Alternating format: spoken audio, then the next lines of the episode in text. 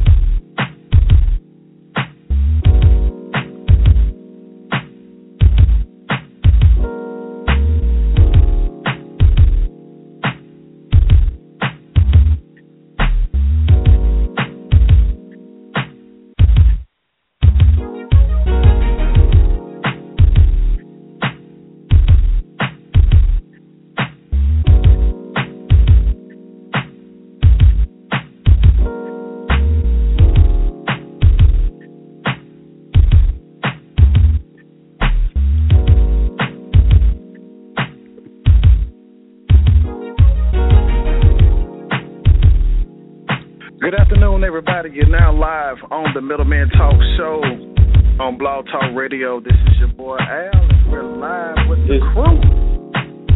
Yeah. This is Kevin. He just threw me off a little bit. Kevin over here, Bob. This is That Nick. was, man to the beat. Yeah. And yeah. this is Jen. as always. Jen, I keep telling you, you should definitely go before I go. When I point to you, that means you say this is Jen. It's ladies first. Today, today is ladies first. Oh, thanks. I've been saying that for years. You don't ever want to listen. Usually, you guys overtalk me, and I don't get to go first. So it's really great that you know you guys opened the door for me once. Thanks. Oh my gosh. Here we go. I want everybody to know this is what we go through on a weekly basis. Yes, we do. But I'm glad to see everybody in the building after this new year. is 2016. Everybody's looking lovely, eating good. I can see. Yeah, man, I'm trying to get it off, man. I, you know, I'm trying to do a little something. I'm still Well. Push ups. I'm I'm very sexy. Well, I'm happy you feel that way, G man. That's that's that's your prerogative, man. Happy you feel that I'm way. just There saying, you say we're looking good. I'm just saying I look very sexy. That's all it is. Not, good nah, genes. I, I'm not even okay. Well, uh, I'm not moving on. that with a ten foot pole. Yeah, yeah. Moving on, moving on, moving on. We have um that's listening out there to uh the Middleman Talk Show. Um we have some special guests we want to bring on as well and hopefully, you know, some of our uh listeners will come in and give their um expertise on today's subject. But uh Nick, man, what's what's going on interesting out there in the world today that really sparks an interest? Oh, uh, other than the media bias, you know, with y'all Qaeda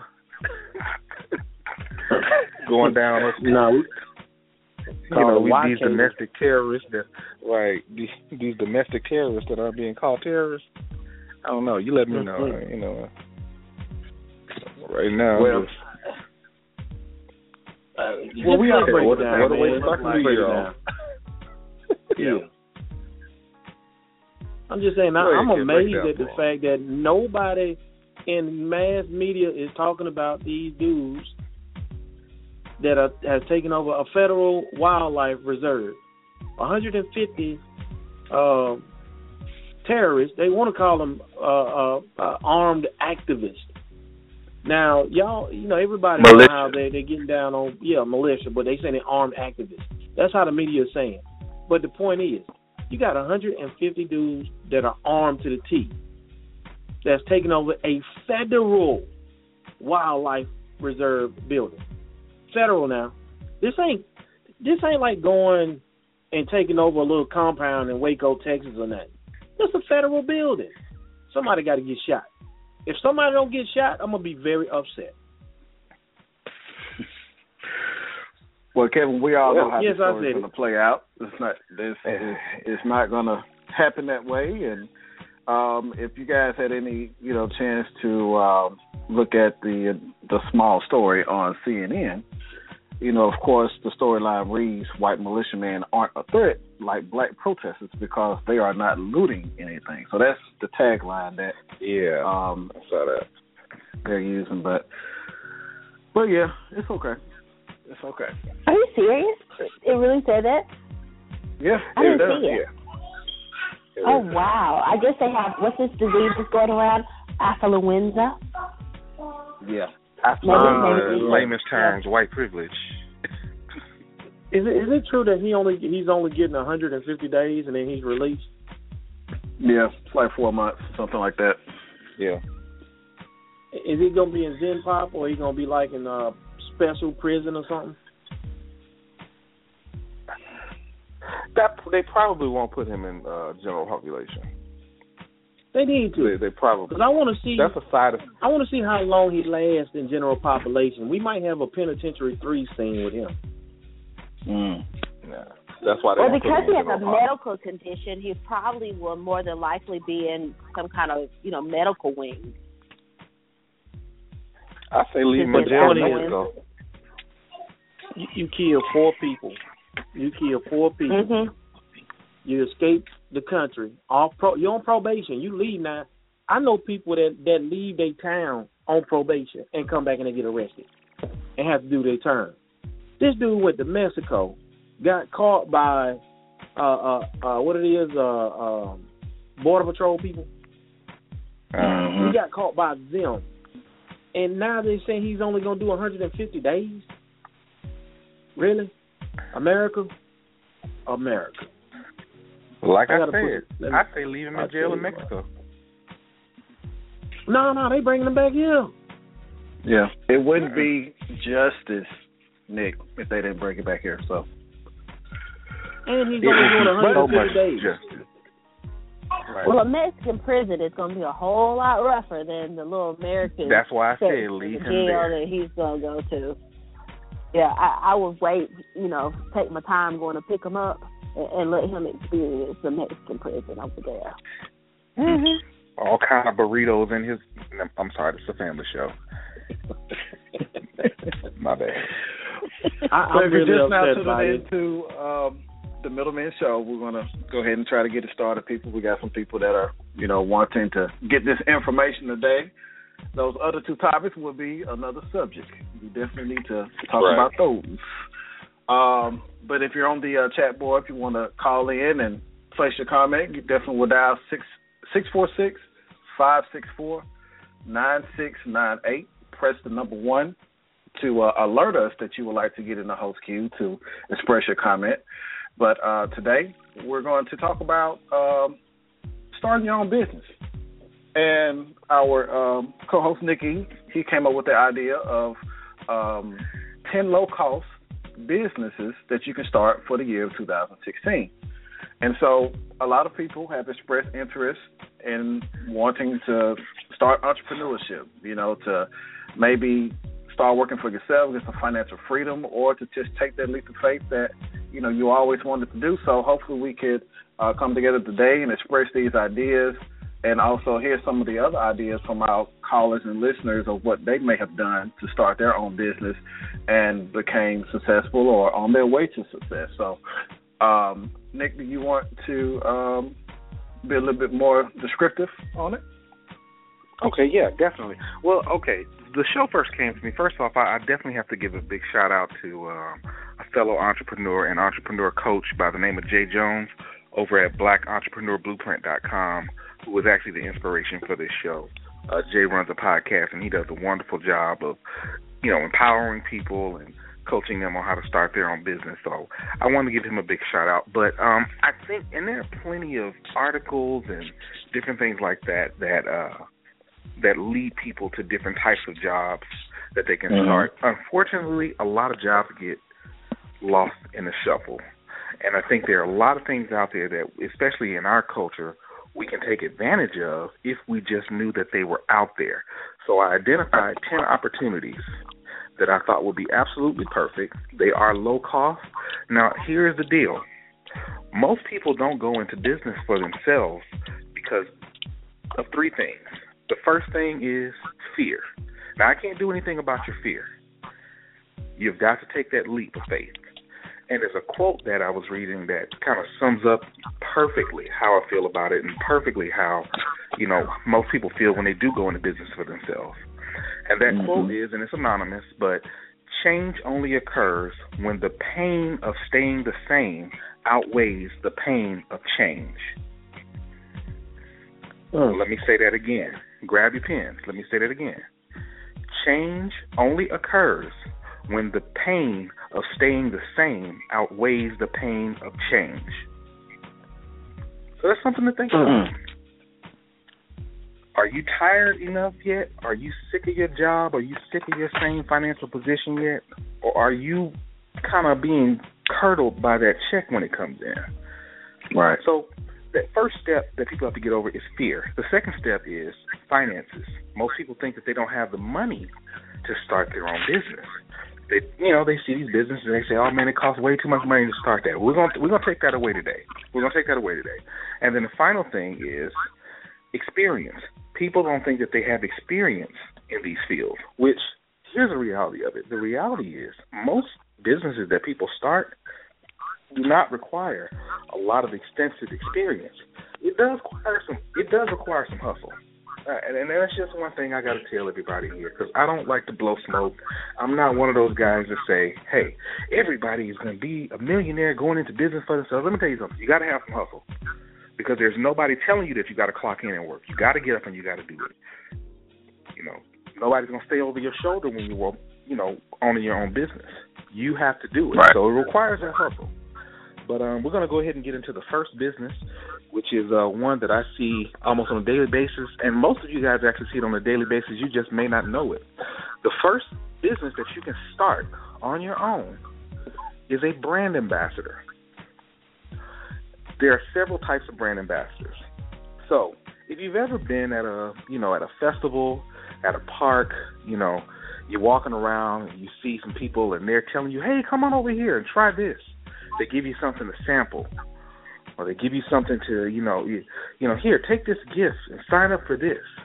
That's a brand ambassador. A brand ambassador is a person that takes a product, a brand, and helps to introduce it to the public. Now, Mhm. most people will probably think that brand ambassadors are, you know, employees of a company. That's not the case. They're all independent contractors. I, well, I would venture to say 92% of brand ambassadors are independent contractors. There are some that do ongoing promotions, but for the most part, they are working on their own. Now, this Mhm. is a very, very low cost business to get into. The first thing you're going to need is a phone with internet and or a computer with internet, which I'm I'm, I'm pretty much guessing if you're especially if you're listening to this show right now, you have that. So I'm I'm, Mhm. I'm going to guess that you have that. The second thing that you're going to need is reliable transportation. Right. Now, there are a lot of different ways to get into it. People post ads all the time. I say a great resource for that is Craigslist. Even though there's some crazy stuff on Craigslist, once you kind of weed out through the crazy things, you can find where they're hiring, you know. And the key to it, and we're actually going to do a show a little later in the year where I'm going to bring some brand ambassadors in and tell you how they do their process. The key to it is you get booked constantly. Keep yourself booked. You know, you reach out to the different companies, whether it's the brand directly or it's the the, the brand for you know a marketing agency, and you set up a profile with them. It's a very simple process. Make sure you keep Mhm. you know some good clean pictures of yourself. Send it to them. When they have work that comes along, they'll shoot you out an email. Hey, this is coming along, and it's very profitable. The Right. average brand ambassador in a day makes between one hundred and sixty dollars to two hundred and fifty dollars per day. So it can be very, very profitable. And this is a business where you do not have to have any overhead other than reliable transportation and internet access. Mm-hmm. So that's business number one. All right. Our second business, a concierge service. I don't know why, but every time I see this, I always think of Al. I feel like Al could like do this like in his sleep. well, well, okay. So for those who are not familiar with what a concierge is, a concierge is someone or or an entity that helps things with you. You know, let's say you're you know, we all work crazy hours and you need to have your dry cleaning picked up or you need to have an appointment set, you need to book flights, you need to do this. There are actually services out there that do these things for you. A lot of Mm-hmm. business people, they don't have time to do these types of things. And it's actually Right. cheaper for them to employ a concierge service rather than hire an assistant or hire another secretary or whatever the case may be. It's a very simple business to start off. First thing you're gonna need is you're gonna need some business cards and some flyers. This is where that hustle Mhm. comes in, because you're gonna need to go and you can knock on some doors, talk to some business people. Hey, I have a concierge service. You know, I'm. Let me set your appointments for you. Let me get your dry cleaning. Let me do these things for you. Let me organize this event for you. Just everything that a concierge can do. Let me make your life easier, which is what a concierge service really does. You get out there, you get those business cards out, you get those flyers out. You have to let the people know that you're there. You stay in their face constantly. And you will eventually start getting those calls, and you set those appointments for them. You get that dry cleaning for them, and it's a very pretty penny that you can make off of that. There are concierge services that usually per client they'll probably range about thirty thousand per year off of each client. Now, when you can consider that a lot of them have upwards of fifteen, twenty clients, that's a lot of money. Yeah. Nick, A lot of money for you. Nick, I I have Uh-huh. a I have a question about the concierge, and we do um, have a guest on the line too.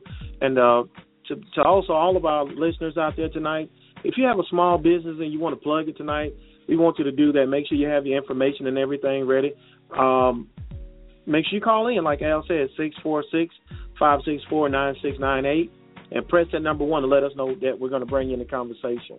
Uh, but with a concierge service, would would it be best for someone in a small city small city to attempt that, or should they be in a larger city where they can you know procure the, the right type of clientele? Because you know I know in 2016 everybody's about making money. I understand everybody want to Mhm. get that bread, um, but would that be a wise business choice? Even though it's a low cost on the startup, but is that a wise business to start? Would you recommend being in a larger city or a smaller city? I'm I, okay. There's two parts to that answer. I'm glad you. I'm two parts to that question. Glad you asked that. The first thing is you can do this from anywhere. A concierge is not the person that's always in your face. Most of the work of a concierge service is done via the phone or via the internet. Mm. Okay. So you could very well be in, let's use my hometown for example, Gulfport, Mississippi, and you have clients in Houston, Texas. You have clients in New Orleans, Louisiana. You have clients in New York. Because there are certain tasks that you may have to be there for, but there are also certain tasks that you can do from afar. Now, the second thing with that is you guys have to realize that, and I say this all the time, there's wealth in every city. Every city, there's wealth. There's Uh-huh. big business in every city. Let me tell you something. If you go down the street and you see a McDonald's, guess what?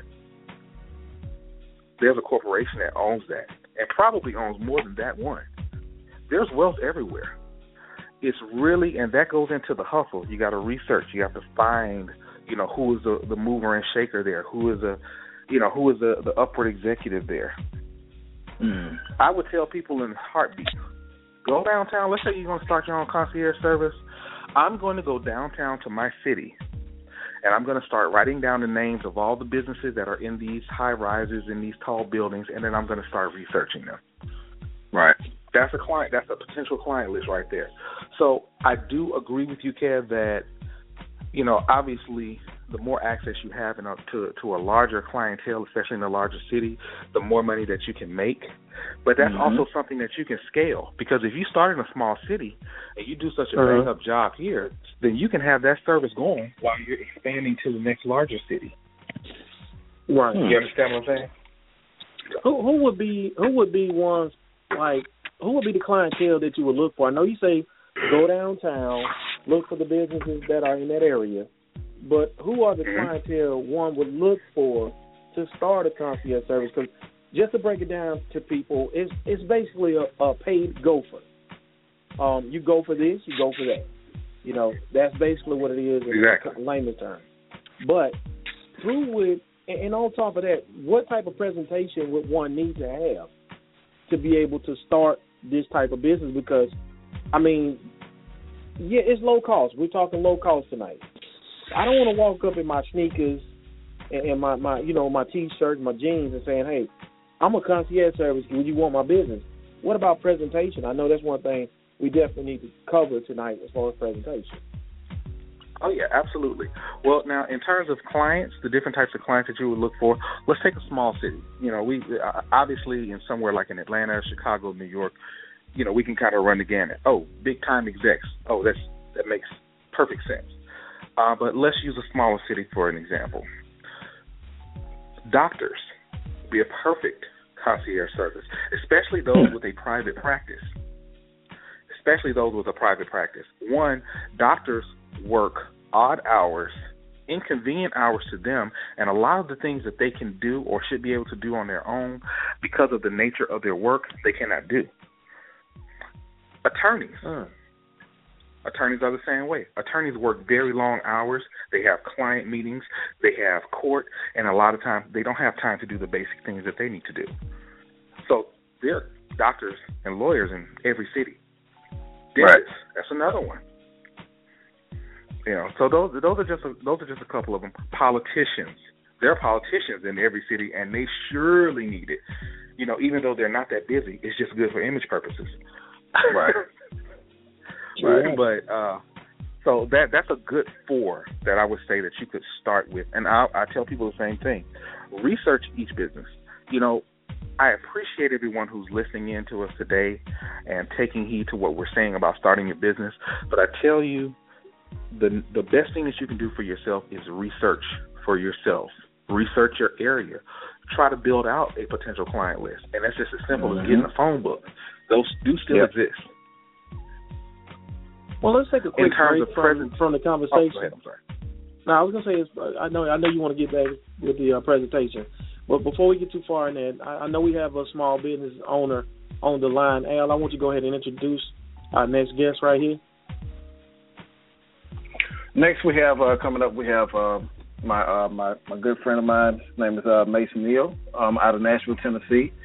Uh, Mace has a um, a bow tie and tie uh, company that he started, and um, I met him a couple years back, and I was really intrigued with uh, a lot of his work and his designs because his designs did not look like what you would see in stores.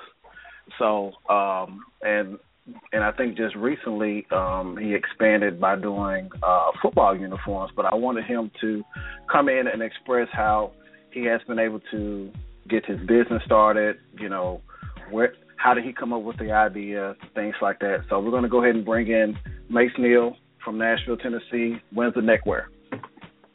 Good evening, good evening, fellas. How you guys doing? Good. Good, Mason. How you doing? Doing good, doing good. Uh, I- first of all, I want to say you know, thank you guys for having me on uh, tonight. Uh, Alan reached out to me today, and I made it a point to make sure I had so availability today to, to sit down and talk with you I so appreciate it. I so appreciate it. no problem. So, um, I guess I, I guess you, I'm, I'm telling you guys about uh, Women's Neckwear and how I got started. Um, Right, Women's correct. Neckwear, uh, we started uh, back about eight years ago. Um, a business partner of mine, we were both in outside sales, so we were dressing up, you know, every day and wearing neckties and being in outside sales. And you know, July and August is the hottest month. You still have to wear ties, so we was sweating ties out, you know, constantly left and right. So um, we went to one of the local uh, men's store here, and uh, we really didn't see what we wanted. Um, it was just, you know, we wanted to have a certain look, Um, but we didn't want to look like everybody else. So the store we went into, they had like a hundred ties of the same design just lined up behind each. So we knew that was something that we didn't want. So at that time, my business partner and I, we just kind of like looked at each other at the same time and said, "Hey, let's start let's start a necktie line." And from there, you know, it was on. Um, we took uh, eight dollar investment, uh, bought a business plan. Uh, I'm sorry, bought a, um, a business license, a quick sew pattern, and we literally taught ourselves how to how to sew. Um, so for like the first uh, year and a half, we made handmade neckties and bow ties and ascots, as well as pocket square, um, Mhm. pre-folded pocket square. So at the time, it was um, that was the in style was a pre-folded pocket square. So we connected with a local uh, retailer. Uh, we had a friend there who, who uh, was a sales rep, and we was putting them in his hand uh, so he could sell them for us, so that we can get enough money up for our first for our first order, which was our capital. Mace, So um, Mace, yes, Mace. This is Kevin Yes. with the middleman. Not to interrupt you, but you said that you went with a local vendor, a local um, vendor in your area. How it did you guys store. procure that? I mean, a retail store. How did, how did you guys go about finding out? I mean, did you just walk in, or did you do some research on the company? What did you guys do to to get that situation um, where they Well- can, you know, where you can get your product in the store? store. Right. Well, our, our, our situation was a little different. Uh, we we knew the manager at this particular store that was here in Nashville, and we actually knew two of the sales reps that were in there. So they was kind of already in our circle, and they knew exactly you know, what we were doing, what we were trying to do. So um, I went to we went to the manager and just kind of asked him, you know, what was the process. He was like, well, as long as it's um, not coming over the cash register, he don't care what we do in the store. So the sales rep put together a nice little display for the sales reps, and they were able to sell it in the store without it being cashed out through the actual retail store. Hmm. It was a it was a it was a nationally chained store, so it was just kind of you know using um the connections that we had to to allow our product to get in those stores. Okay. So Got it. was it was Okay. it I mean, did you have fear? Did you have like I know uh Nick was speaking upon that. A lot of people don't start business because of fear. Did you guys have fear and failure or, or anything of that nature when you started? Oh, oh yeah, yeah. We we, we definitely had fear. Um, the good thing is, we we we did our research um behind businesses and you know different types type of startup businesses and different kind of fashion businesses. And the thing that we we did not want was to have you know investors and you know just everybody dipping in our pot when we got started. So that's why we only initiated uh invested initial eighty dollars. That's the only dollar out of my pocket that I've ever put into the business. Right. Now, um, now the now the thing that you know people want, they want to see the business grow, you know, in twelve months and twenty four months. Where realistically, it doesn't really take. It, it takes longer than that. Regardless if you had investors or you had you know money coming from you know every which way, it still takes long for your business to get to a level that you want for it to be successful. Right. So, you know, I no business is going to be successful overnight, regardless of how much income or how much money you're putting into it. So we started with eighty dollars. Um, the thing that we wanted was okay, if we can buy some fabric from a local um, a local store, a fabric store, and we can make the product ourselves and offer our clientele a unique product, then we know we have something. So that's what we we did. No one in the city was doing the pre-folded pocket squares. You had to go online and order those and have them sent in. Well, Nashville, it, it's um, it's kind of slow to some some fashions, but a pocket square thing, you know, that's something that's popular here. So people Mhm. were were wanting you know different color pre-folded pocket squares at that particular time, and we was able to offer them that. So Right. we hooked up and connected with the local store um, in the Hundred Oaks area, and then we hooked up shortly after that at a store in the Madison area, which is the outskirts of Nashville, and that's what helped us get our capital. So our first initial order for neckties, um, which we were also wanted to design our own. So that was one of the things that we had to teach ourselves was the sourcing part of it, design part of it. We had to learn about texture, the different picks, everything that goes into making a tie from the inside to the out. We had to learn. So um, we, we design our own neckties. Uh, my business partner, he's, he's, he's expert with Photoshop, so we designed in Photoshop, and we sent over um, our first initial order that we did was five ties to our manufacturer that we found. So the manufacturer had five ties to design and, and make for us and ship it back to us. He shipped back three other designs out of the five that we paid for. Out of those three, two of the colors was wrong on those three. So, but you know, business is about you know hustling, you know, finding a way out of no way. You know, we had product in our hand. We just, I mean, that was cash that we had saved up, worked hard for a year and a half, two years for, so we had to sell it. But what we knew we had our big break is we sold those three orders of ties that we had, which was about um, 300 pieces. We sold out mm-hmm. in two weeks. That's without any So- website. So so let me ask you this: after after you guys did that, what was the like the goal after that? Like, how did y'all expand to where you are now? Well, we we, we do uh we did a lot of studying um of the market. Um the one thing about fashion is fashion it comes to the United States very late. So we were studying the, the, the industry over in Europe, over in Italy, things over there because they get the fashion styles way before the United States did it. So uh, we found some chat rooms to get into, some blogs, um, uh, you know, just other media outlets that were not in the United States to figure out and read.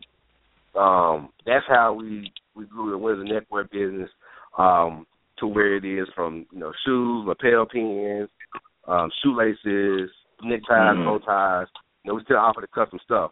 Now here over the last Okay. year and a half, um, we had someone who patronized our business on the Windsor side say, "Hey, are y'all able to make uniforms?" I mean, you know, being the the the, the, business guys that we were, we weren't going to say no unless we wasn't able to do it because we already succeeded at you know building the Windsor Neckwear brand over the last six years to where it is today. So we figured out how to do uniforms, and we have Evolution Team Apparel that provides uniforms for. I mean, we did. Uh, I mean, we did over 30, 40 teams this first football season. Um, Oh, that's year. great. That's great. Oh. That's great. We we got we got another question uh, from one of our co-hosts. Um, Jen, Jen, you want to go ahead and ask your question for Mason? Yes. Um, now, as as far as investors go, did you meet challenges finding investors and keeping your investors? Uh, what's the process that you go through for that? Well, well uh, that is a great question. We actually don't have any investors. Um, we own all of our companies 100%. Um, we've had several um, celebrities that reached out to us that want to invest in our company, but what they were trying to give us, we didn't need. Um, for, for instance, Dominique Wilkins, um, out of you know Atlanta Hawks, uh, Hall of Fame basketball player, a good friend of ours. He initially saw us online and wanted to invest in the company, but we told him no, we didn't need any investors because we were able to do what he could do for us on our own. Right, what Like right. he, he's not gonna have any direct hands on and the issue comes is I don't need the money, I need the direct hands on to help move the business forward. And if you're not gonna do that and you're just gonna sit back, I'm gonna still do the marketing, I'm gonna still pay for the marketing, the advertising, making all the regular connections that I would make anyway. I don't need your several thousand dollars that you're gonna offer me. Okay. Well, At the end of the day, Well, as a business owner, we get paid last. So I would people be the first person paid out, or any investor would be the first person paid out on, you know, on the total sales. Right. Well, Mace, can you give um, the people like your web address and your um, Instagram information where they can come and look you up? Yeah, we'll do. Um, on, for Windsor Neckwear, you can follow us online at um, windsorneckwear.com. That's uh, W I N D S O R N E C K W E A R dot com. On Instagram is um, at Windsor Neckwear uh, dot uh, at, at Windsor Neckwear. Um, for Evolution Team Apparel, um, you can follow us online at evolutionteamapparel.com, uh, Instagram Evolution Team Apparel. Well, Mace, I sure appreciate you uh, calling in and giving you know our listeners some insight about Yeah. you know your business and your venture that you were able to uh, capitalize on. Um, if you have any other comments, hey, don't hesitate to press one to get back in the host queue. Uh, we definitely want you to continue to listen to the show. You may have some other advice out there for um, our listeners that uh, we may cover in the show that you can uh, chime in on. All right, no problem. I thank you guys for having me. Most definitely. All right. Thank. Thanks a lot, man. All right. They got some nice looking stuff, man. I'm over here looking at it right now. I'm I'm on the website now. I'm like, yeah, I can uh, I'll see a few of these now. I like my tags. I love. Well, I missed the the New Year's deal, so I think I don't. It's okay. It's Nah, okay. nah, we Sorry. we we can talk to Al. We should get that. Uh, yeah, Al. Yeah, hook that up. Ah, what? Let's hook that up. All right, guys. Let's All hop right. right back into Yeah. the list. Um, our number three low cost business that you can start in 2016, and do not laugh at me, is a valet trash service. Let me say that I again. love it. A valet trash service. How many Mhm. times, for those of us who are in apartments, how many times have you been in your apartment? You live in the back of the complex. Right. You got to take the trash all the way up to the Way back to the dump. all the way to the back. If you if you live like my complex, my complex is on a bunch of hills, and I got to walk down and up, and I don't I'm just, you know, it would be so convenient if I could just put my trash outside my door on a certain day. Somebody comes and pick it up. I gladly pay per week for that service. Mm. It Hey, let me exists. tell you A something. valet trash service. Hey, hey I'm, I'm gonna tell everybody, all our listeners out there, man. This blew my mind when Nick brought this one up to me because, you, you man, look at the the cost that it would cost you to start this company. You can get some Fabuloso and some Dawn. As long as you got a truck with a power washer, uh, you know, because I mean, the other part of it, Nick. Didn't I, I- guess I'm jumping the gun, Nick, but You if you roll around, okay, okay, it's okay if I do this because I I just love ahead. this one, man. Nick Nick basically told me if you had a truck, a power washer, and Fabuloso and some Dawn, you can travel around the city behind the trucks, get you a flyer, go and introduce yourself to people. You know, hey, I know I know me personally when I put my trash can out in front of my house and they dump it, I don't feel like touching that thing again. Imagine if I was able to mm. ride up on you on that curb. Hey, sir, ma'am, I will clean that out for you for X amount of dollars. Now, Yep. if you look at the cost of me filling up a 50 gallon tank, Fabuloso, and Dawn, look at the profit margin in this particular company. I don't care if somebody laugh about that L, they smoking something hard, Right.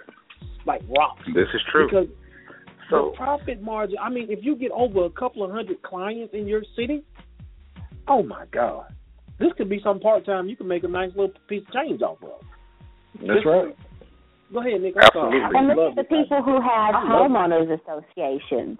If you had a homeowner, like if you have a homeowner association, you can't, and you were to go on vacation, you couldn't leave your trash out because you have to bring the trash can back um, that is not Mm-hmm. visible, and to hook up with homeowner associations and neighborhoods, um, and to get that done, it might be cheaper than the the trash service that already comes for people, and that's something that people really might be willing to do. So that's that's a really good idea.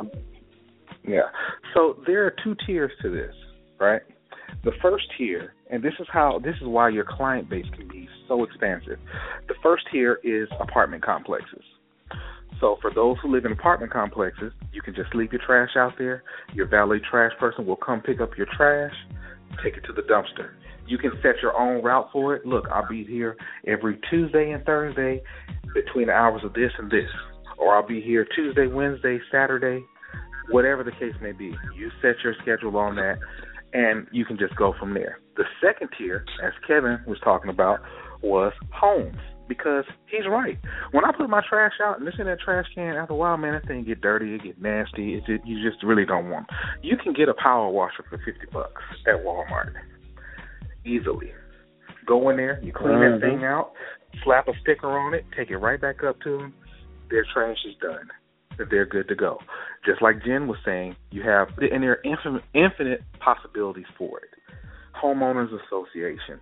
You can either go in apartment complexes, you can go individually to the apartment uh, residents, or you could solicit the complex where they can just build the cost of it into the rent.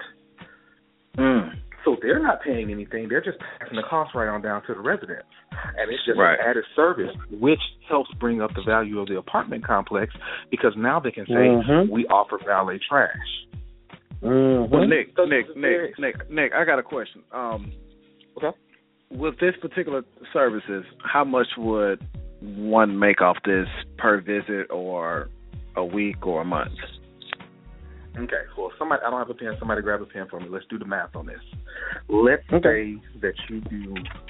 Let's let, let's let's say you take away the the homes right now. You're not power washing and trash. Let's say you just do um apartment complex. Apartment. Right. Okay.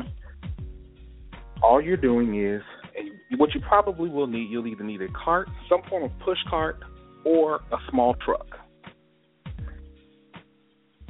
Each apartment complex, you charge them ten bucks a week. Well, each apartment, I apologize. Each apartment Each resident, apartment. you charge them ten bucks a week. You make three trips to their door, grab their trash, Hmm. take it down. You're talking about maybe an hour worth of work or if you're going by that individual apartment, about five minutes, five to ten minutes worth of work per unit, and you Mhm. charge them ten dollars a week. Times fifty-two weeks, and that's just off one apartment. So what do we have there? That's what fifty-two hundred. Fifty two hundred dollars. Fifty-two hundred dollars per apartment. Fifty two hundred dollars. Let's think about that. Man. And for them, it's convenient. Yeah, I'll pay ten dollars for you. Man, eh, please, absolutely. And when you can consider that most apartment complexes have between 300 and 500 units, Right. come on, money starts to look a little good. No, it's not glorious. And the one thing I want everybody to understand, the one thing I want everybody to understand about entrepreneurship in general, every business is not you sitting in a three-piece suit and your high rise looking over your employees of about three or five hundred people. That's not Right. what every business is. That's not even what every business is supposed to be. What makes a business successful? Are you turning a profit? That's what makes a business successful. Mhm. Now, this is something that you can do on a part-time basis, right? Or a full-time basis. Start with the apartments. As you build up your money, go ahead and get you another truck. Get that power washer and start doing the homes. I'm telling you, the possibilities are endless. Everybody has trash, and no one wants to touch it. And if you remember that, you can make valet trash service a wonderful business for yourself. Let's go to the I next I love one. that one, man. I love it. So our next one is a driving instructor. Now this one requires a certification, which you can actually check through your local Department of Motor Vehicles. But um, you basically will be looking for your driver's ed certification. And what you're doing is we've all seen it. You've seen the cars that say student driver, or you know you see the magnets on top of the cars, whatever the case may be. For those out there who are good drivers, good clean record, you got a nice reliable car, you can start a driving instruction service this is a business that every city needs. And as long as people are having children, you will always have a client base. As long as people are moving into the country, you will always have a client base. Right. There are several ways to maximize on it. Um, I have a, a buddy of mine, he has a CDL. He's going to start offering CDL courses. Hmm. That's another that's another big area because truck driving is a big thing right now. Defensive and DUI driving courses for the people who have to take classes because they got drunk one night outside of the club and got in an accident or got a ticket. There's an infinite amount of clientele Now- within that. One one thing that I was wondering about with the driving instructors, I know you have different venues and different areas to, to go into that, to venture into that particular type of business. But what type of uh, did, did they even give a list of the the type of insurances that you have? Because we, you know, look at the pros of it. When I look at the cons of it, is the insurance that you know liability or the the full coverage I may have to have because of the job. You're going to absolutely have to have full people. coverage. You're going to have to have two forms of insurance with that. You're going to have to have the full insurance on your vehicle, and you're also going to have to have business insurance that covers you in the incident in the, in the in, in case there's an accident while you're Mhm. instructing. So it covers you personally with your vehicle, and it covers your business. Mm, okay. Now, the great thing about it is because schools have been cutting budgets so much, things like driver's ed programs have been getting cut. What That's a right. lot of companies have started doing is they started contracting with the schools to have the school play host to their business. Hmm. And it's a very it, it's not a difficult process. It's not a difficult process at all. So, driving instructor. That's Yeah. that's that's one that's out there that's and pretty cool. actually That's know pretty cool. I know quite a few uh, people that are very successful at that. Uh, number five, group travel. I know everybody looked at me a little crazy when I said that. How many times have you seen an advertisement for, "Hey, we're going to to the Mississippi Gulf Coast to go to the casino for the weekend," or "We're going to, you know, Harrah's in North Carolina." That's group travel. Buses that take a group of people down, they go down. They may go overnight sometimes. Sometimes they don't. They may gamble a little bit. They may go and take a trip from Atlanta to New Orleans for Mardi Gras. All of that is group travel. Very, very, very easy business to start, but it takes some hustle. The first thing you're gonna need mm-hmm. is you're gonna need some flyers because you have to advertise what type of group travel you're doing.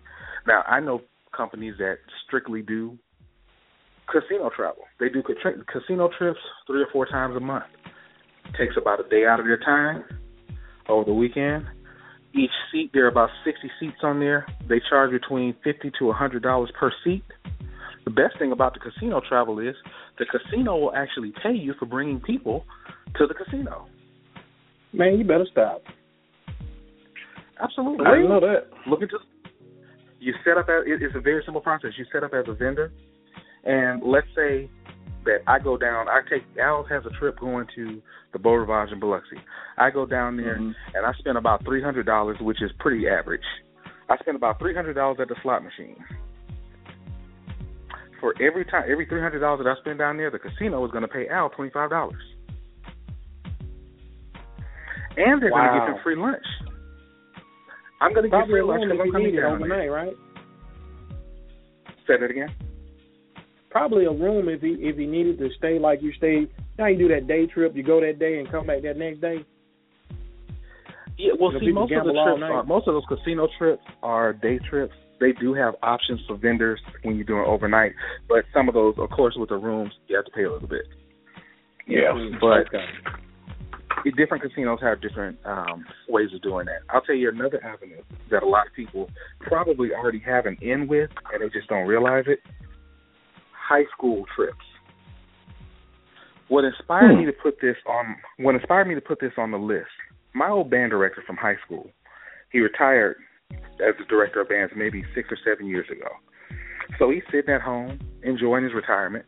And then what happens when a lot of people when they retire and they still got a lot of energy? He got a little bored.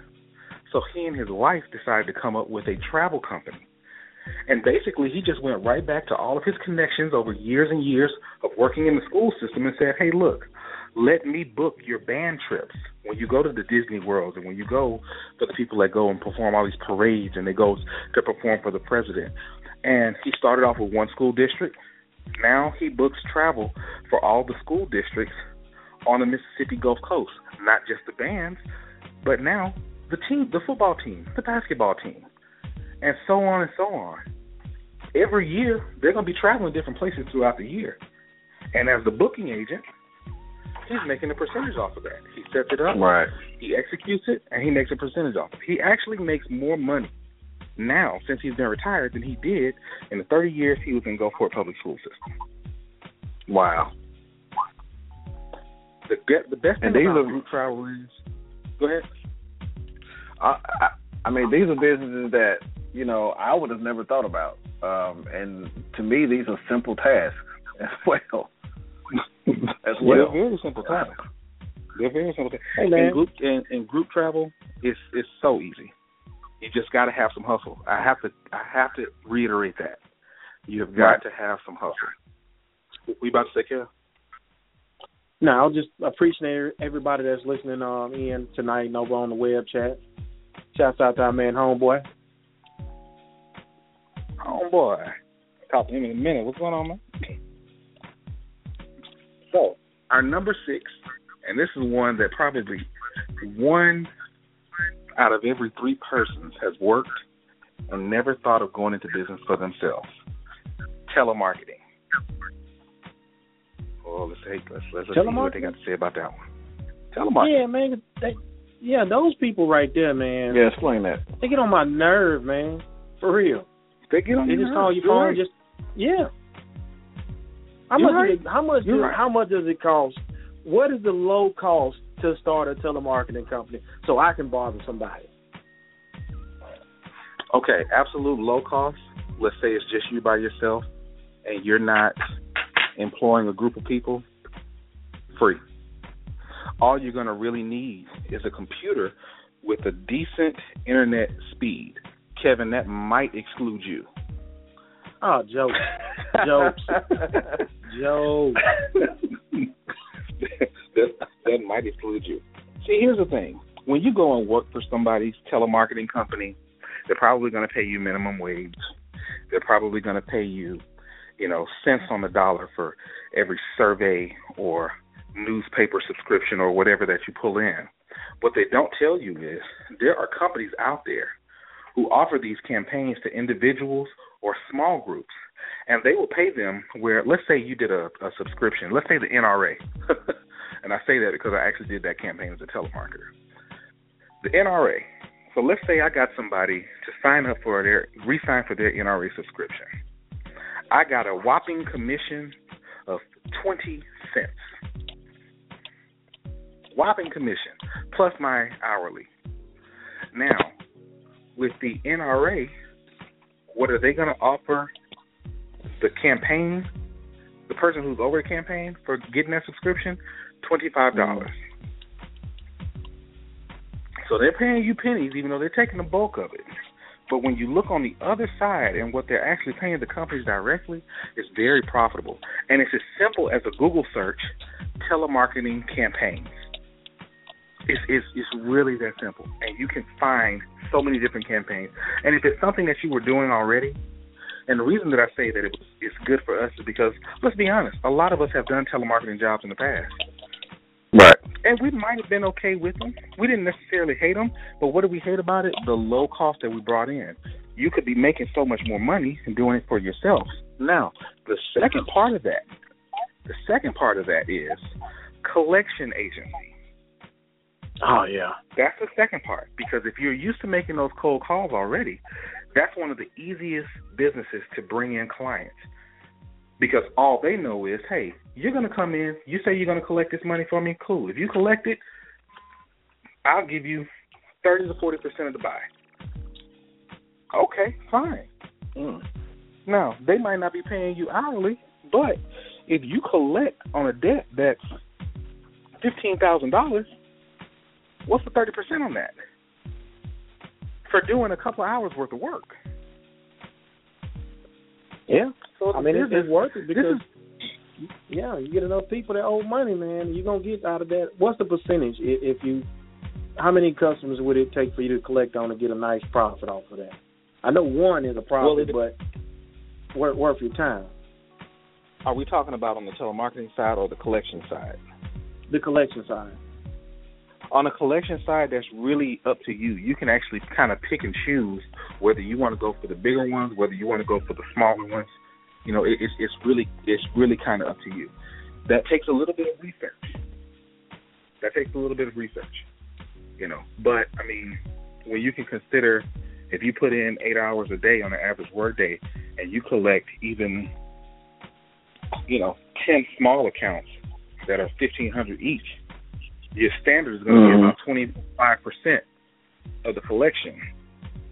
and I mean, reaching out up. to people and reaching out to people like small car lots and small businesses and, and people like, like local car lots and stuff that might be something great i know you talked about before what's great for people in a small town versus big towns like you know people that have like local businesses car lots or people that collect money or repo things might be a great avenue to, to research collecting or, or soliciting them to become their collecting agent. Absolutely. I'll give Right. you I'll give you another one. Jen, I'll give you another one. Hospitals. How many people have mounting hospital bills? It'll be cheaper for them to use a collection agency as opposed to their own billing department. There's a hospital true. in every city. Yeah. Yep. So A lot so of let hospitals everybody know already have started doing that anyway. Oh yeah. Uh, the thing is, people are realizing now it's much cheaper to outsource than it is to, you know, hire somebody full time. It's just easier. To, It's just easier to do it. I, I I have to you know say that for myself. You know, my company Blueprints and Finesse that my wife and I run, we have 34 employees. Every last one of them are contractors. when I need them, I use them. When I don't, I won't. Right. It just it, it makes more sense for the bottom line. It makes much more sense for the bottom line. So to kind of catch everybody up where we are right now, we're talking about 10 low-cost businesses that you can start in 2016. Number one was brand ambassador. Number two, concierge service. Number three, valet trash service. Number four, driving instructor. Number five, group travel. And number six, telemarketer. Number seven, and I'm so glad that Mace came in and talked a little bit about his business because it comes right in line with it. Online store slash e-commerce. Everyone right now, if you have not ordered from Amazon or eBay or Etsy, you've at least gone there and you've looked. Shopping has changed so much in the last few years. We're not always necessarily going out and spending all those times in Walmart and in the mall and everything. We're going online for a lot of the stuff that we're buying. It's a great business. E-commerce is a wonderful business to capitalize on. Maybe you make jewelry, or maybe you, you know, do photography and you have, you know, abstract photos that you're selling. Maybe you, you know, maybe you have a, a, a reseller where you are um, selling clothes, gently used clothes, and you kind of refurb them. It, anything that you can think of to sell, you can create an online store for it. Now, I'll give you a good example of this. A buddy of mine actually has a retro gaming service. Oh, retro gaming. That is dope. Now, That is dope. what he yeah, what he does is he'll go around because he's also a minister. So when he goes around to the various ministry conferences and different things like that, he'll go to the local thrift store, the local pawn shop, look for old Nintendo games, old Sega Genesis, PlayStation games, make sure they're in good condition. He buys them for cheap, throws them on his website. I, remember I saw one buy he did where I know for a fact that he went and bought it was a five game bundle that he got at a thrift store for five dollars, five Game Boy games. He sold them online for twenty five dollars, plus shipping and handling. That's a twenty dollar profit off a Yeah. thrift store. You know, that, You know, so I mean, a lot- there- Go ahead. I, I was gonna say a lot, a lot of the a lot of the low cost businesses that we're talking about tonight, man. It, a lot of they don't cost a lot of money, and a lot of it, you know, like with the gentleman with the video games, he probably was a gamer a long time ago, and a lot of people are looking for vintage games now. Right. Absolutely. Kev, it's big business. It's it's it's it's, it's huge business. I'll tell you another business. Um, I, and I'm a part, actually part of one of these groups on Facebook where they trade wrestling belts and boxing belts. So all the old, you know, championship belts from the WWF and WCW, and you know, and all those belts. Man, I've seen belts, and they go in, they refurbish the belts, they re-leather them. I've seen belts go as high as six thousand dollars Wow. because you That's cannot crazy. ignore there are collectors out there. And when they find something they think is a good deal, they're going to jump on it. So, now what I will say with that is you just can't have any old rinky dink website. But what you can do is most website services like GoDaddy, iPage, you know, they offer templates and they have e commerce templates to where you can set up your own store. This is not a hard sell to do. It's really not a hard sell to do. You can use PayPal as your online merchant. PayPal is easy to use. I think all four of us on the line right now use PayPal, and Yeah. it's the most trusted online merchant that's out right now. It's very simple process. Once again, it takes some hustle. Once you realize what it is that you want to sell, and if you don't want to sell it on your own website, you can set up a store on Etsy.com or We Buy We Buy Black, or you know there, there are plenty of services out there that you can actually go to and sell your products on. We're gonna have to revisit this though. This is especially the Yeah, one about this online definitely. store because I think people don't realize how many millions of dollars are generated each year from small boutiques that just have their Yeah. online store and they're just killing it. Now, uh, I, I, on our next business, I think we actually have somebody in to talk about it. If I'm not mistaken. Mm-hmm. Yeah, we do. We do. Uh, Okay. All right, so we're gonna go ahead and bring him in. You can go ahead and announce that, and we're gonna have him on the line with us. Uh, man, he's a great friend of the show, man. I've been supporting us for a while, man. Always bring us some great topics on relationships. But um, this brother right here, I was introduced to him by Al, and uh, he's a hustler, a grinder, a all well round brother. Um, Gerard Ellis, man, out of Starksville, Mississippi, man. What's going on, G? What's going on, y'all? How y'all doing? What's good, up, good, good. good, brother. Most Appreciate definitely. you having me on As- the show, as man. everyone Appreciate knows- you having me. Most definitely, man. As, as everyone know, we're, we're talking about 10 low-cost businesses to start in 2016. So if you missed what we talked about earlier in the show, you can always go back uh, to blogtalkradio.com and uh, forward slash the middleman. You can download this show and listen to everything that we have. Also, uh, you know, we got it over on Facebook. If you're a friend of ours on the Middleman Talk Show Facebook page, you can listen to the rebroadcast. We'll post that right after the show. But uh, Nick, go ahead and give him number eight, and we're gonna go ahead and let Gerard elaborate on what he's doing because this brother is working. All right. So number eight on the ten low cost businesses you can start in 2016 is a hauling service. A hauling service. Please, Gerard, please speak to him on it. Well, well, well basically, uh, what I did was uh, just to start off saying how I got started in my wanting to start my own business was uh, I, I use what I do for a company that I work for, and I use the ideas and the work that I do for them, and that's how I grew my business. I, I, operate my business off three key points. First, the first point I operate my business is off is uh, efficiency because you can't operate a business if you're not focused on efficiency. The second thing is professionalism, and the third thing is customer service. Because both of my side businesses that I do after hours it is basically I'm serving people. So customer service is very important. And uh, what what I do, I have a business that I have I call Ellis All Purpose Lawn and Cleaning, and uh, I, I do I have a lawn care service, and also I have a uh, a hauling uh, moving service and and and it, it, it basically what what I did was I came up with an idea thinking I think about it like this, just like how I use my company. Uh, what do I have that people need? And and Mhm. those are th- those have been the most lucrative businesses to me because if you have something that people need constantly, you will stay getting more and more clientele. Like I work for a company called Southwire. We sell uh, power and building wire people got to cut their lights on, and copper is a commodity.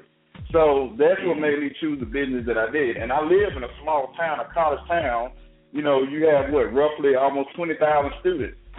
So you have students constantly moving in and out of town, in and out of apartments here and there. So that that what makes the business lucrative. If you got twenty thousand students, you know what I'm saying, we constantly building apartments here. Hey, those kids, you know, it ain't but so many U-Hauls. So guess what? They got to call somebody else. So I said, what do I have that people need? You know, and and how I started my business was, I mean, like like you, you all are really promoting that low cost. I looked around my house and I said, what do I have that I can use to make money? I got a pickup truck, got a trailer. Mm-hmm. Hey, start a hauling business. Sometimes you just got to look around and use what you got to build on what you're doing. And and, and I try and, and uh, uh, just being versatile is what made Yep. my Ellis All purpose uh, very successful because I don't just do hauling. I do lawn care. You know, I do gutters. I do um, I do roof clean. I do anything that my truck and trailer can help me move and make money with. So having versatile services guarantees a high higher client clientele base. You know, and and that that's the biggest thing. And what I did, I looked around. I got a bunch of shovels. I got lawnmowers. I got this. I got weed eaters around the house. I basically used what I had to to build my businesses. And once you start uh, uh, uh, building up a, a, a bigger clientele and bringing more money in, you can invest in more and more equipment. And the more equipment that you buy, the more jobs you can do, the different jobs you can do. And I did the same thing. Right. I also run a, a, a, a entertainment service. I call it Captivating Entertainment. And again, like I said earlier, I use what I had and I use what I like to do. I, I, I I'm a big collector of music, and I used to always give all the DJs in town, especially my first cousin. He used to always come to me and get all my music. And I'm like, man, if, I, if music is something that I love and I love to do this, and I've been doing this ever since I was about 16, hey, why not make some money with it? So what I did sounds crazy, but I took an old shotgun that I had, and I traded a mm-hmm. guy on a buy sell trade that shotgun for all of his DJ equipment. He was going to move back up north, and I got a lot of secondhand old equipment. And what I did, I just turned it over. I sold this, put a little bit more money with it, and bought newer, up to date equipment and that's how I, I, uh, I built the DJ service. You know, so I wow. mean, it's just you, you got to be creative. You just got to hustle and get in there and just really get it. And and and really, the customer service thing works big when it comes to DJing because every time I do a show, you auditioning for somebody. You mm, auditioning right. for somebody. So even when somebody else hires you, you got to think. I got two, three hundred people in the crowd that's listening and watching. So next thing you know, you know, before the night is over, I passed out 11, 12, 15 cars. You know what I'm saying? So you, it's really, it's really about professionalism. It's really about just getting there hustling and using Facebook for more than just posting pictures. Facebook is free marketing. Right. Facebook is right. free marketing. You know, people, if you are, if anybody's on my page, they see that I'm marketing my business all the time. That's all the free time. marketing. Yeah. You know, so yep. absolutely. You got to just basically, you know, just just come up with an idea and, and, and just put it out there. Just, just like you said, a lot of people are scared to do it because they're scared to step out on faith. You know, and the mm-hmm. more and more jobs I did, I made in my first year, I made almost twenty thousand dollars on the side of uh, on the side of what I make as far as with my my professional career, and I was able to upgrade my equipment. You know, to where I was just doing small home yards. Now, now I'm putting in now to get uh, commercial property acreage to do acreage. You know what I'm saying? To try to give me a commercial uh commercial contract. So it, I went from riding on a on a on a riding lawnmower to where I'm riding on a zero turn now.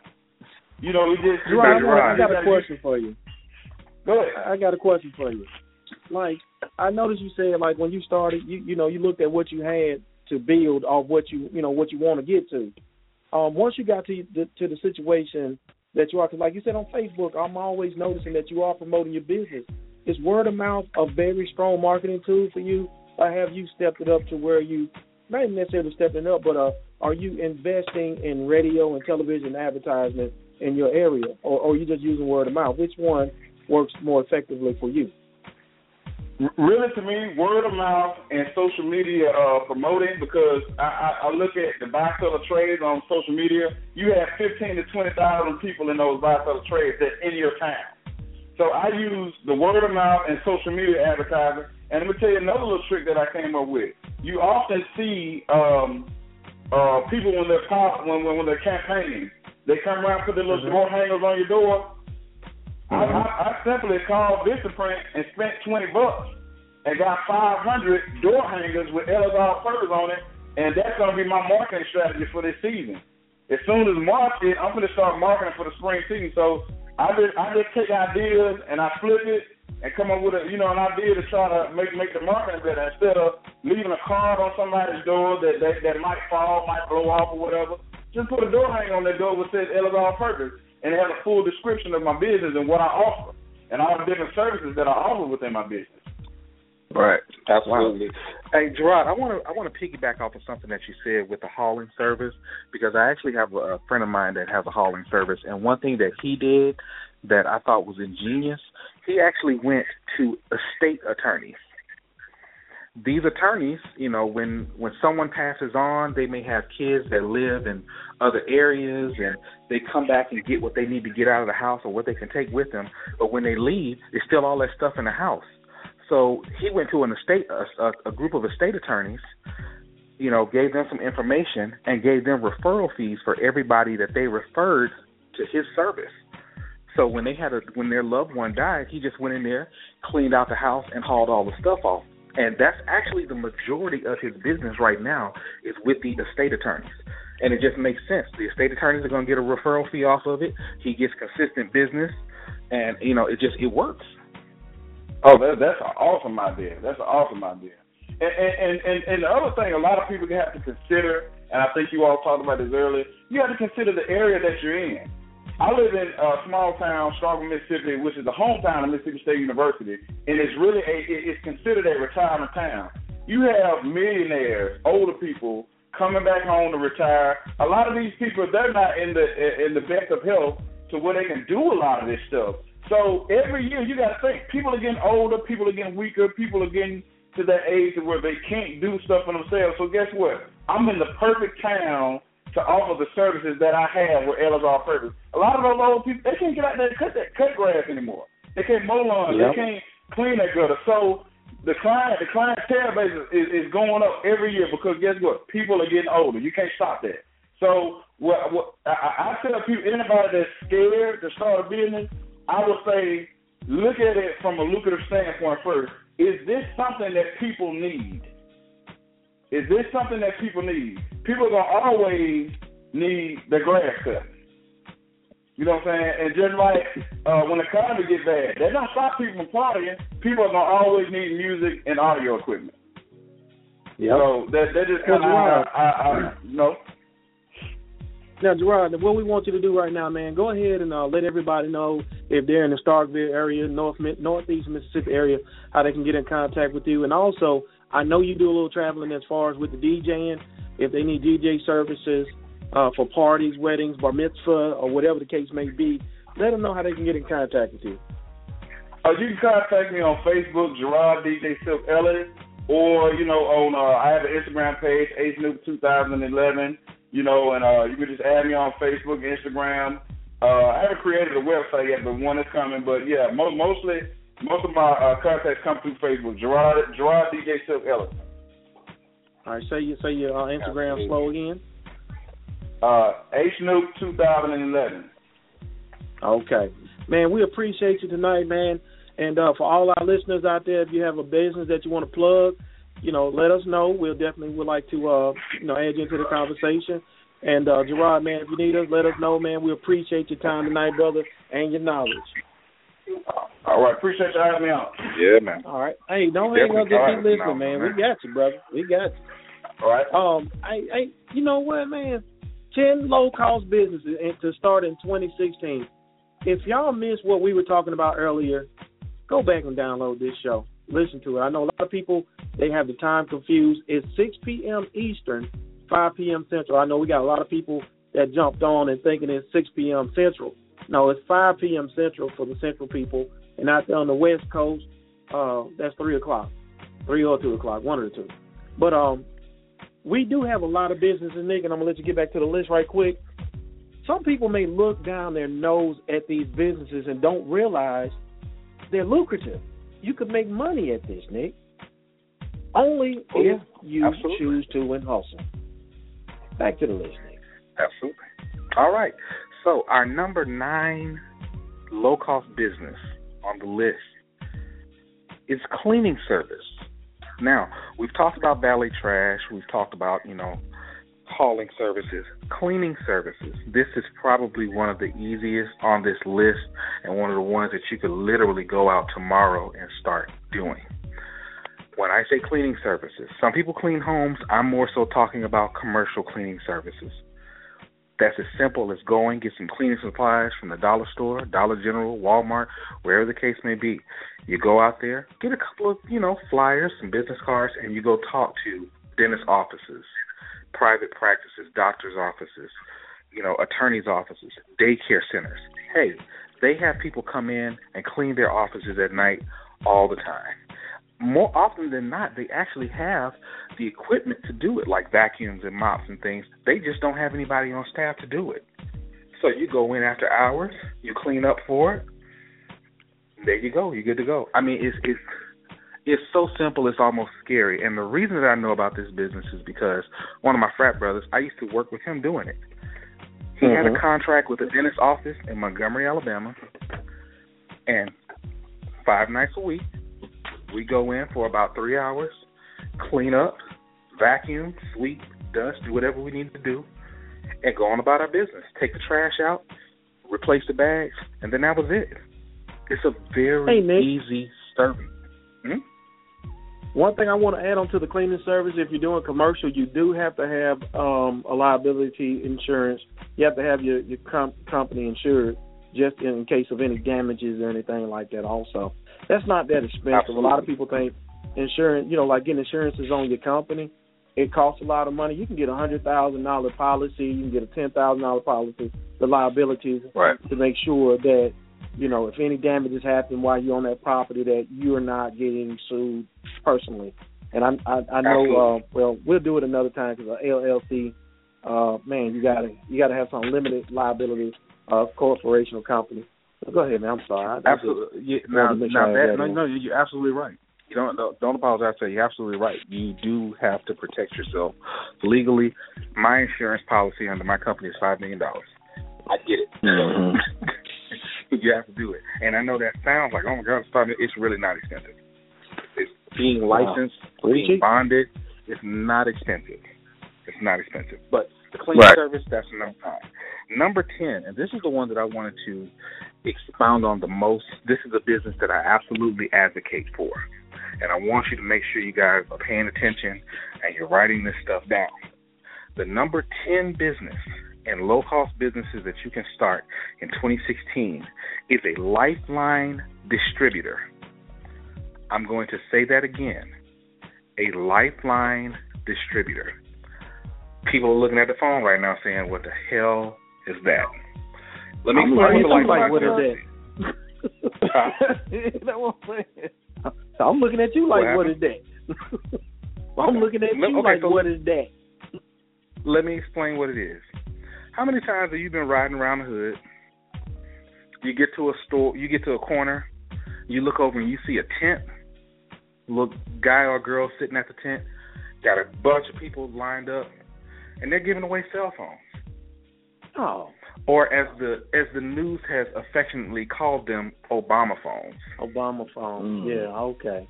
Okay. There are companies who are paid to distribute those phones.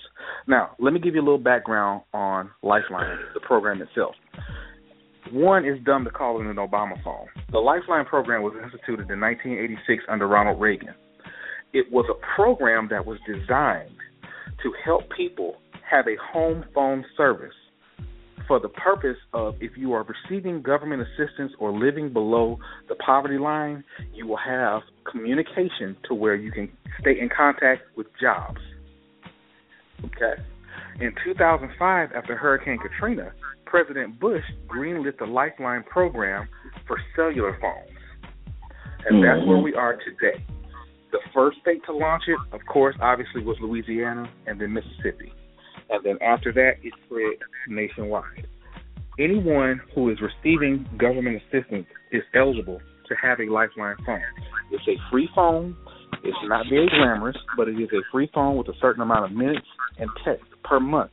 And as long as you're receiving government assistance, you can have that phone. You got that phone. Hmm. Now, this is where it comes in and it's profitable for someone who's looking to start their own business. You can start, and I always tell people this anybody that I coach, anybody that I counsel on business, and they want to go into the lifeline business, I always tell them to start by themselves. And basically, what you're going to need is three essential things. The first thing you're going to need is a tent. You can get a eight by eight tent at Home Depot. I know they sell them for about sixty or seventy bucks. At the most, you're probably going to pay about a hundred bucks. Mm. You're also going to need a tablet or a laptop. I would tell you a tablet would probably be best. My personal opinion. I've done the Lifeline program. I've managed an enti- I've managed the entire state of Georgia with a Lifeline program for several companies. Trust me, you're better off with a tablet. The third thing you're going to need is internet access, which you can get for about 30 bucks a month. Or if you have a hotspot on your phone, you can use that and you know connect your tablet to it. Those three things are essential. Then you go grab yourself a little table, a chair, and, and you can go. Every state in the United States has a Lifeline program. At least one company that provides Lifeline service to the state. We've probably all seen the commercials. It's called SafeLink. That's the largest company out there. And it's in every state. So everywhere is eligible. There's low income areas everywhere. So Me. there's opportunity everywhere for this. But All right. From from your numbers, I can start this company for 130 bucks, basically, 150 Mm-hmm. at most. What profit margins am I looking at when I start a company like this? What if I was out there today? The, one of our listeners right now say, "Hmm, I can do that probably next month when I get my taxes." How much money you invest Okay. at 130, 150 in? How much money would a person be looking to gain off of that small investment? All right. So the average company pays their reps, their independent distributors, they pay them between seven and nine dollars per phone. That's a starting rep with no real experience. Seven to nine dollars per phone. Let's go on the low end. Let's say it's six dollars per phone. Okay? Let's just let's say for you know, for argument's sake, that it's six dollars per phone. The entire Mhm. process of signing someone up is about five minutes start to finish. You have to fill out the application, which you do on the tablet. You have to take a picture of their ID and their uh, government benefits, and you have to submit it. Wait for them to, uh, if you're doing a live activation, meaning you're giving them the phone right then, you have to wait for them to approve it. Or if they do what they call dropship, they'll get their phone in the mail. But the entire process takes no more than five minutes. So let's say, let's just say, for argument's sake, that you do about three phones an hour on standard eight-hour workday. That's how many phones? 24. 24, 24 phones per day times six dollars is how much? One thirty. That's over hundred dollars. Yeah. Yeah. That's one thirty-five times a five times a five-day work week. Y'all got your calculators right? I don't have my calculator. Nah, man, we sit up here trying to write this crap down, boy. You know how long ago I did math? Yeah, go go go ahead go ahead, Nick. Man. Man, So that's 135 675. Five-day work. Six seventy five. Times Six the five seventy five. days. Six seventy five. Six seventy-five Six seventy times five. fifty-two weeks per year. Yeah. That's how much. That's five thousand dollars. Okay. Now, that's on the low end. That's on the low end. Like I said, the average company is paying between seven and nine. Now you have some companies that pay upwards of twelve fifty per phone. So you can do the math on that as well. But this is what makes Lifeline so profitable. You always have the option to bring in team members under you. You can build your own team. This is not multi level marketing. I don't want anybody to get that confused. This is not multi level marketing. You're basically bringing in a team of reps that you train and you send out there, and you would make money off of every phone that they bring in. So let's say they're making six dollars per phone, of which really it will be about the total will be about eight fifty per phone because you would get two dollars and fifty cents off of each phone that they give away. To be honest, giving you the national average, the national average for Lifeline phones distributed per day is between 25 and 30 phones per rep. So if you take that same number and let's say you go out there with a team of five, yeah, I got my calculator pulled up. So two dollars and fifty cents off of each rep times twenty five phones a day.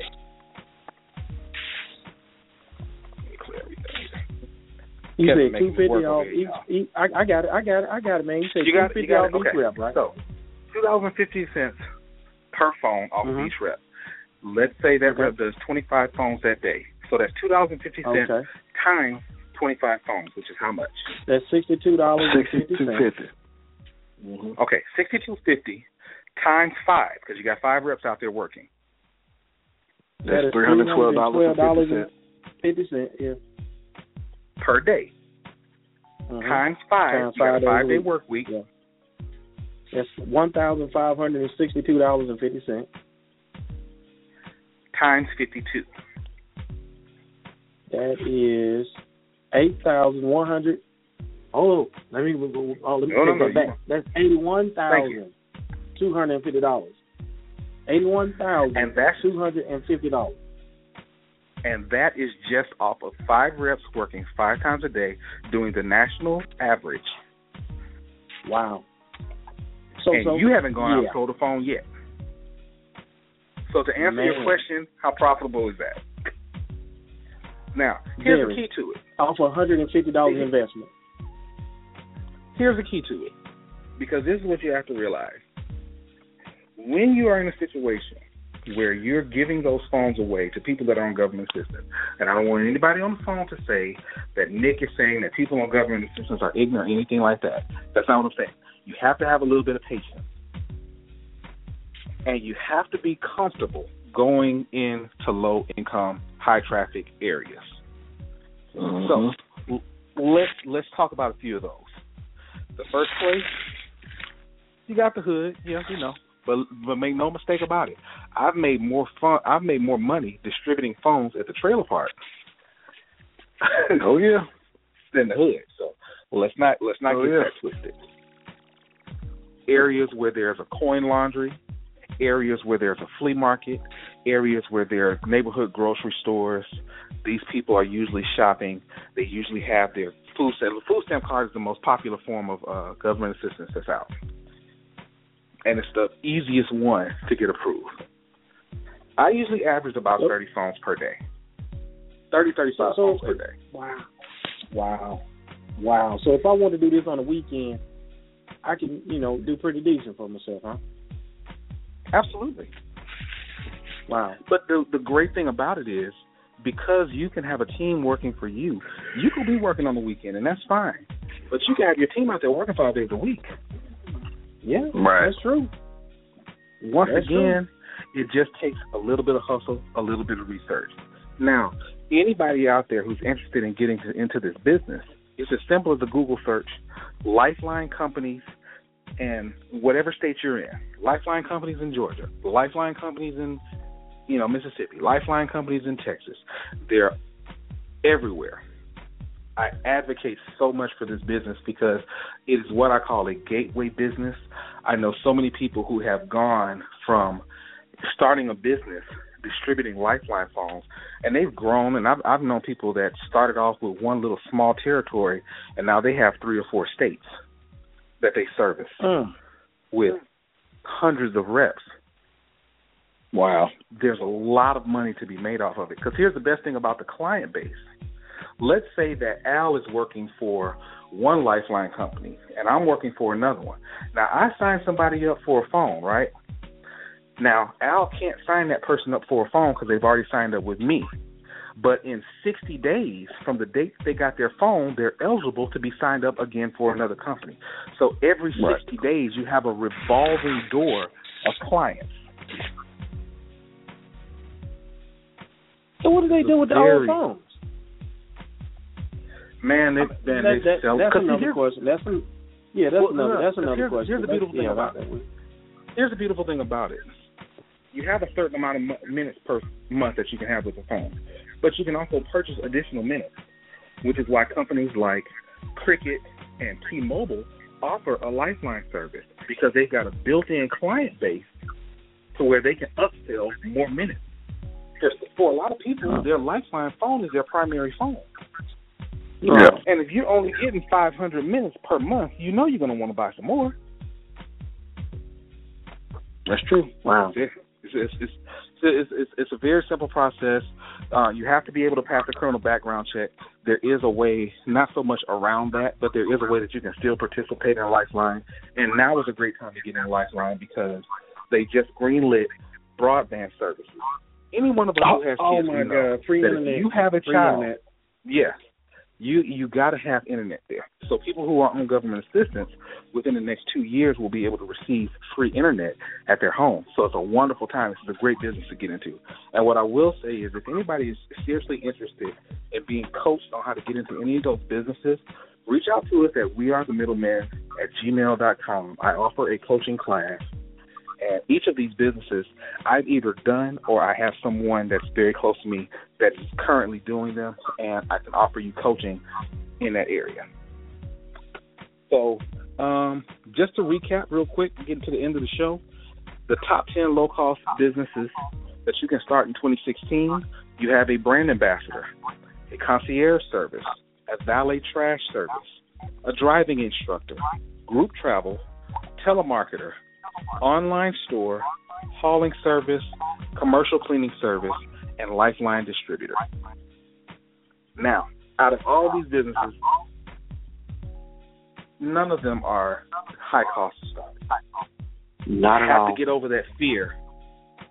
You've got to get over that fear of starting your own business and going out there on your own. You got to have that hustle. You got to have it. And like that quote Nick. said, change only occurs when the pain of staying the same outweighs the pain of change. Mm. The the only thing I want to add to it, Nick, is that make sure that if you're using any particular companies, make sure that you are like like the driving company, or if you're dealing with other people properties, make sure that you have a, a license. I mean, have a bond and an insurance. Make sure that you have those things. Um, we do have some resources um, that we want you guys. If you have a pen, make sure when you're listening to these type shows, especially with us, have your pen and pencil somewhere near, or if you got your phone, just pull out and put a notation in there. But if you would like to have more information about starting a company, you can go to www.sba.gov. That is the Small Business Association, and they have 10 steps that you can follow in starting and managing a business. Right. We're not gonna. Well, we, we can go over there, but right now we kind of short for time. But SBA.gov. Make sure you look that up tonight. Small Business Association. If I'm not mistaken, I remember years ago they also used to procure certain loans out of certain offices if you have the right business plan and business model. I don't know if they still do that anymore. Okay. All right. The next one is LegalZoom.com. Now, LegalZoom is for uh, we briefly spoke about LLC protecting yourself from a legal standpoint. Uh, LegalZoom offer uh, trademark services, legal advice, estate planning, and business establishments. So, if you want to have those type of uh, uh, information uh, to make sure that you can protect yourself again as far as starting your own company, you can go to LegalZoom.com. But make sure you read the small print with LegalZoom because I do recall years ago uh, they have some some issues with with some of the contracts and things because it has to be uh, uh, uh, you know right for your state, your your jurisdiction, and your your area. So make sure you do that. Uh, the last company is Enloop or Enloop. Uh, Enloop. Uh, it's a free business plan software. That's E N L O O P dot com. You can go there. You can get your uh, software so you can start your own company. Um, those are the resources that we have for you tonight. And the SBA is very important. So you guys uh, make sure that you go to the SBA Small Business Association gov. Each town or the local area will have a small business area within 50 miles of you. So make sure you look that up online. They definitely have them near you. Uh, we do have a caller uh, before we get out of here. Uh, we're going to bring him in right quick. Caller uh, 1715, uh, calling out of Mississippi. What's up? How's it going, middle man? This is Hank. What's up, Hey, how you Hank? doing, Hank? Good. How's it going, guys? Oh, everything's wonderful, brother. Great, great. Good show, by the way, guys. Uh, I'm kind of late coming in, but it was a, a very good show, very helpful show. Uh, uh, I think it was a really, a really strong list that you guys presented to uh, not only the listeners, but anyone who who's paying attention to the show and anyone that's trying to get into the, you know, the entrepreneurship world. Uh, there was one that I was I wanted to kind of chime in. I guess if you guys decided to move it to eleven, uh, I think uh, graphic design and you know I've seen some of the comments like graphic design and web services are def- is, is another uh, kind of cheap. A lot of them are cheap, but kind of low cost uh, uh, business to start. Uh, I get, of course, starting off with it, you always got to have a, a very strong skill set. But I think there's a lot of people out there that you know that that may have a passion for drawing or just the creative world that I think that contribute to uh, you know, having a graphic design service because uh, again, when you're doing Mhm. business, one thing that's uh, that business need is always an identity, and there are a lot of time, uh, talented artists. Uh, I mean, everywhere, and especially towns like Mississippi, in well, cities like I'm sorry, state like Mississippi's and uh, you know, Starkville, Columbus, or just any anywhere that they're able to provide that service, and and you know, getting that started doesn't really take a lot. Uh, you know, uh, introducing graphic design as a small business. Um, Hmm. I know Okay. I'm for me myself, I am a graphic designer here in uh, Mississippi, and I know when I got started, um, you know, I, I of course I did the the school. I started doing, you know, got my education in graphic design, but you know, researching it and showing and just seeing how if I didn't go to school, how would I get it started? And I didn't realize that it, I think it does fit this list of you know having a uh, a very low cost way of uh, getting started. So generally, you would need a a laptop, and I know. uh for those who are not familiar with some of the tools that graphic design the designers use, uh, of course, it's the Adobe Suite. So again, like Photoshop, your Illustrator, your InDesign. Uh, what a good thing about that is that Adobe actually has a plan now where you can actually get these services for ten bucks a month. I think it's like Yeah, 10 or absolutely. It's a 15%. subscription service. Right, right. And I if if you can and there are many sources out there on the internet that you can kind of teach yourself how to use these these tools and that Adobe provides to, you know, apply yourself as a service. And I really think that, you know, having that skill set and the determination and just learning, you know, everyday learning and practicing can definitely uh, increase the value uh, of yourself as an artist or just an aspiring artist. You don't necessarily have to be like the Picasso coming into it. Like you can be very uh you know, very in the rookie, I guess you can say in the rookie area of design and teach your way up to being an expert and a senior designer, uh, with just low cost and just a skill set. Huh. I Hey, make sure you plug and, your and business, to, man. Yeah, you I was about to say, hold up business, real man. quick, Kev, to, to to piggyback on that. If you notice, every business that we've talked about on this list today, one of the essentials is a flyer and or business card. So that goes to show how essential graphic design is. And I, I trust me, Hank, I get it. I'm a graphic designer too, and I make quite a bit of money off of it. What I will say is, you know, there's something that you need to dedicate yourself to learning if you're going to start. If, if that's something that you're interested in doing, you know, for all the listeners out there, dedicate yourself to learning. You know, for those of us who are doing it, this is a skill set that is very, you know, useful to us, and it's something that we take very seriously. Definitely, So, definitely. Yeah, definitely. It's uh, it's kind of overlooked in in most cases, but I, I think there's only like a certain group of people who really understand, you know, the value of it, and that mainly is business owners uh, that really take value into their identity and how their business looks. So that's why I would say, you know, graphic design is definitely a service that requires more of a skill set than than money, I guess, to get started.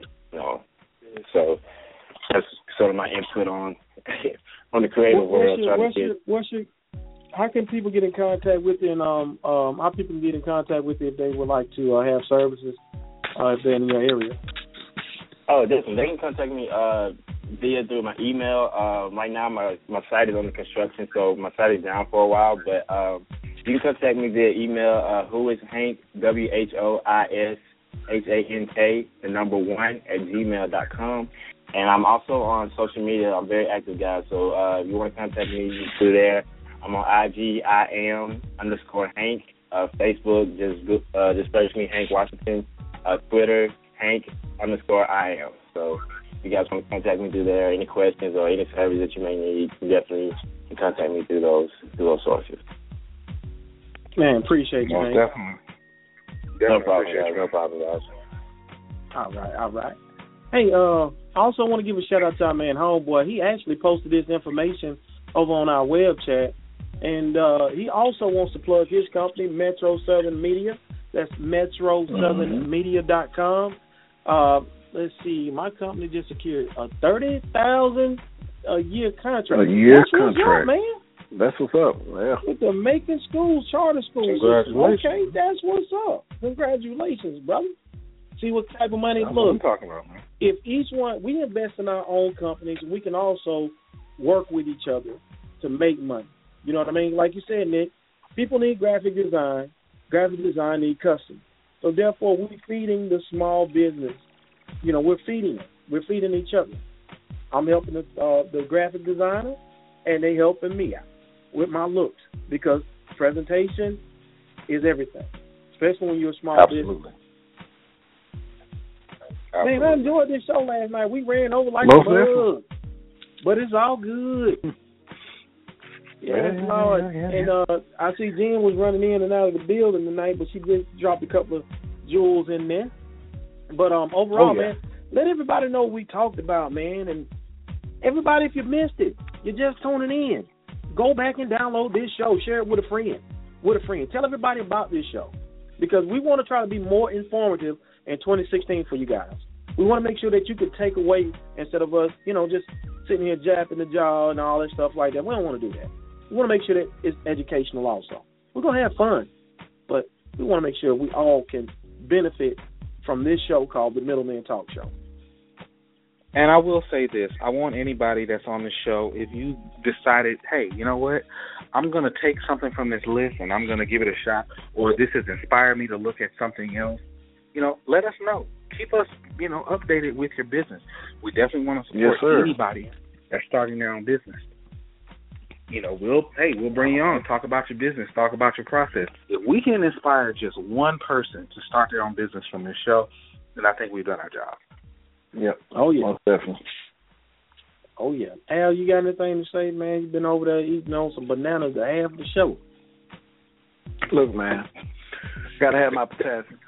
But uh, definitely want to, you know, thank our guests who called in uh, today. Uh, Mace Mill from Windsor Neckwear and Jari Ellis from Ellis All Purpose, and uh, lastly Hank Washington from um, Who Is Hank, and um, and all of those are young entrepreneurial men who started something, you know, with a dream, man, and made it come to life, making money off it, making profit off it, and then like also with that too, they're doing something that they enjoy doing. That's the difference. Mm-hmm. You're doing something you enjoy doing. You're making a profit off it, and you know that that would be my advice to people. Find something that you really enjoy doing, that you're really good at, that you would want to do every day, and find a way to make a demand and a profit off of it. Make it happen. Absolutely. That's what's up. That's what's up. Nick, I got an idea for something I got to tell you after we get off this app. Uh, I think it's going to be beautiful. Um, shouts out to all the entrepreneurs out there, all the people that uh, decide to listen to us over on Facebook. Um, all my friends, all all of the Middleman Talk Show friends that listen in tonight. Man, we appreciate each and every one of you guys, everybody that's on the web chat. Uh, Ronald, Gateway, hey brother, we appreciate you, homeboy. All the guests, we appreciate everybody that tuned in tonight for this informative show. Everybody that called in over the air, we appreciate each and every one of you guys. Make sure you go check out Small Business Association, SBA.gov. We want to make sure you guys stay informed. And like Nick said, share with us. We would love to see some pictures. Hey, this is my first dollar off my business. We would love to see. Absolutely. That'll make my day. That will make my day. Well, great show tonight, guys. Uh, man, I hey, are they entertained? Are they entertained? Are they educated? yeah, throw that one in there, man. Yeah, throw it in there, man. It's all going down. Next week we're gonna post up a show, man. Check us out on Facebook. Um, add yourself as a friend if you ain't on there. Uh, we are the Middleman, the Middleman Talk Show on Facebook. Add us, click, and tell another friend, hey man, I'm gonna add you to this because these guys got a great show. Make sure you do that. Tune in. Go back and listen to our archive shows. We have some great shows that you guys possibly missed. We back. The middleman. I'm gonna let y'all say something. I've been talking too much. I'm sorry. My bad. I've been talking enough, man. I'm gonna take a break. Man, we Okay. out, man. Let's go. Yeah. Okay. All right then. Middleman shouted, beat crit shouted. Now I ain't sure what you was tuning in to, but pay attention to the real talk. What we here for, so take a listen, time out, take a minute. Shout it and learn some, put your mind to grind the work, you destined to earn some. Linda, ill, comment on what you hear. Let's figure out this master plan and put this thing in gear. Don't matter if you hood or you corporate, long as you got a will to do way better than you were doing, well then you fortunate. Take a stand, stop complaining about what you ain't got. Hating on the next man, cause he was down the wreck shop. Every Sunday tune in, go live 6 p.m. blogtalkradio.com. The middleman. Hey, what's what's happening? The middlemen. Hey, what's happening? The middlemen. Hey, what's happening? BlogTalkRadio.com. The middlemen. Hey man, I I, I just had to say this before we left the building, man. Uh, got a homeboy, our, our partner, homeboy. He got a show, the Big Homie Show. Um, it's a podcast, so y'all make sure y'all check out the Big Homie Show. Is on podcast. Make sure you check that out. All this internet radio, I'm telling you, it's getting big. It's gonna be in your cars and everything else. So make sure y'all check that out, man. We out for real this time. I'm sorry, I just had to pop back in and say that right quick. All right, y'all. Check us out next week. We'll be back.